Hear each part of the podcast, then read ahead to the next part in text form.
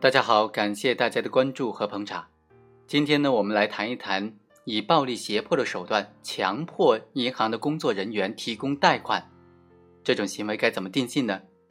是应当定性为抢劫罪呢？敲诈勒索罪呢？还是强迫交易罪？也或者是无罪呢？当然，前提是说这个强迫贷款的行为啊，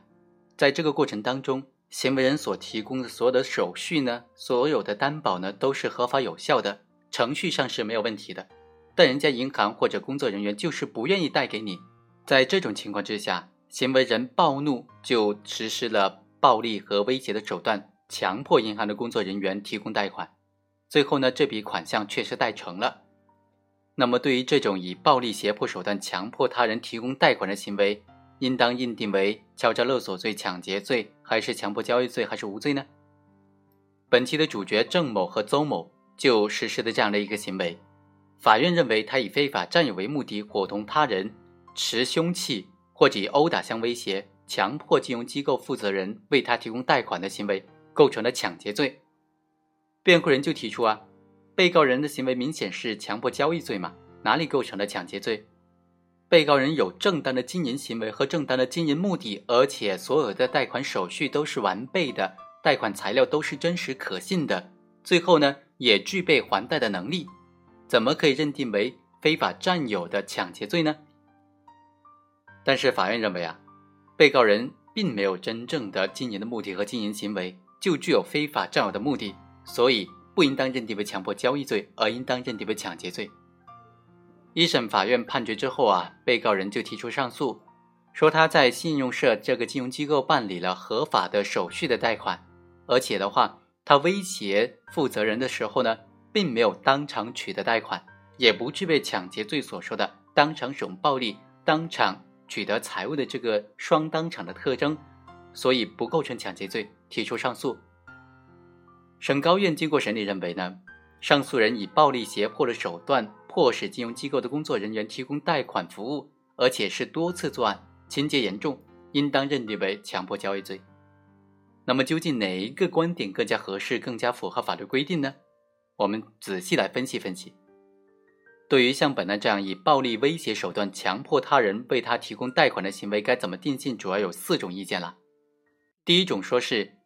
被告人等人明知不符合贷款条件，采取暴力或者胁迫的手段，使金融机构负责人在精神上受到强制，以至于被迫签订同意违规的贷款。由于贷款不是出于金融机构的真实的意志，违背了平等、自愿和诚实信用的原则，因此贷款合同从一开始就不是合法的，就是无效的，不应当受到法律保护的。从郑某一伙人瓜分并且挥霍贷款的事实来看，可以清楚地看出他们主观上具有非法占有的目的，企图以贷款的形式占有公司的财产。鉴于贷款履行的必要的手续有一个过程。被害人在受到被告人的暴力威胁，而且精神上的强制并没有消除的情况之下，被迫的签了这个同意贷款的相关的材料，所以呢，也可以视为被告人当场劫取财物，应当认定为抢劫罪。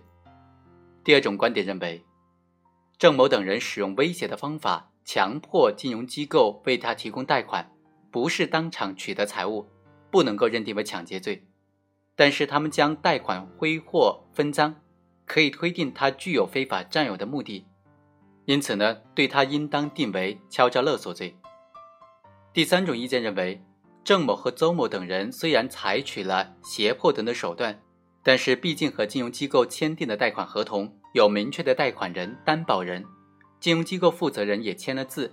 贷款的形式完全符合要求，而且第一笔贷款已经归还了。第二笔贷款呢还没有到期，所以不能够认定被告人具有非法占有的目的，这种行为不应当以犯罪来论处。第四种意见认为，本案虽然不能够认定被告人具有非法占有的目的，但是他们以暴力威胁的手段强迫他人为他提供贷款，属于强迫他人提供贷款服务，而且情节严重，应当以强迫交易罪来定罪处罚。那么究竟哪一个观点更加合适呢？我们来综合分析一下。我认为啊，首先不能够证实行为人具有非法占有他人财物的目的，就不能够以抢劫罪或者敲诈勒索罪来定罪处罚了。抢劫罪和敲诈勒索罪作为侵犯财产所有权的犯罪，主观上都必须具有非法占有公司财物的目的。如果不能够证实这个目的，就不能够认定为抢劫罪或者敲诈勒索罪。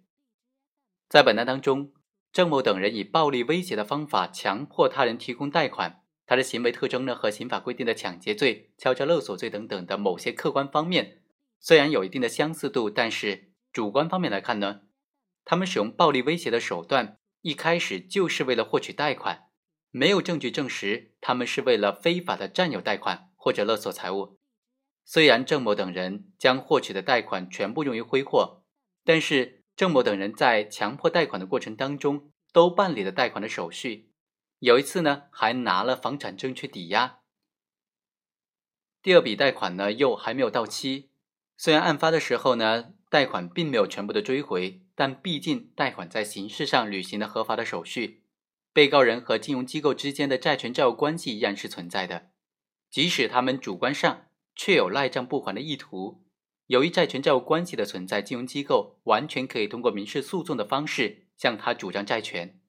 因此，被告人郑某等人强迫贷款的行为和直接以暴力威胁手段非法占有他人财物、侵犯他人财物所有权的抢劫罪或者敲诈勒索罪，显然是有本质区别的。行为人强迫他人提供贷款，虽然采取的非法手段，形式上履行了贷款手续。而且取得贷款之后，实质上他们对金融机构是负债了的，而不是对金融机构的资金所有权的无偿的占有，所以就不能够认定他们具有非法占有公司财物的目的，不能够以抢劫罪或者敲诈勒索罪来定罪处罚。那么，这种强迫银行等等金融机构的工作人员贷款的行为，很显然是扰乱了市场秩序的行为，而且情节严重，应当以强迫交易罪来定罪处罚比较合适。按照刑法的规定呢，强迫交易罪它是指以暴力威胁的手段强买强卖、强迫他人提供服务或者是强迫他人接受服务，情节严重的行为。刑法第二百二十六条规定的这个强迫交易的犯罪，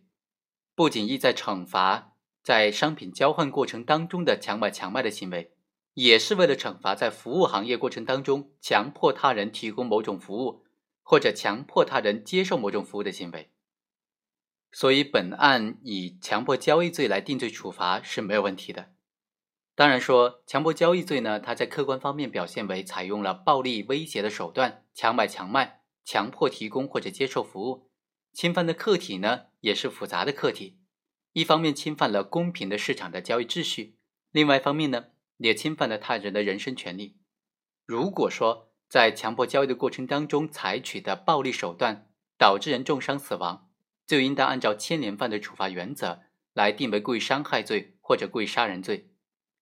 但是刑法规定强迫交易罪的立法本意，主要呢还是为了打击那些破坏市场交易秩序的行为。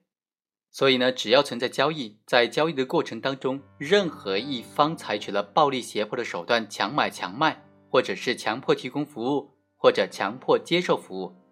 暴力本身呢又不构成犯罪，情节再严重的话。也只能够定为强迫交易罪了，不能够因为行为人采取了暴力胁迫的手段，就不管双方是否存在交易的事实，一律按照抢劫或者敲诈勒索等等侵犯财产犯罪来定罪处罚。当然，如果行为人以市场交易为借口，以暴力或者威胁的手段索取强拿财物，远远的超过了正常交易、正常的买卖情况之下被害人应当支付的财物，根据抢劫罪的相关规定呢。应当以抢劫罪来追究刑事责任比较稳妥。好，以上就是本期的全部内容，我们下期再会。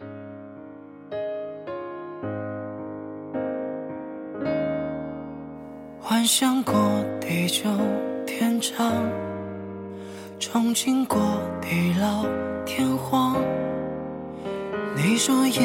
爷住的老龙塘。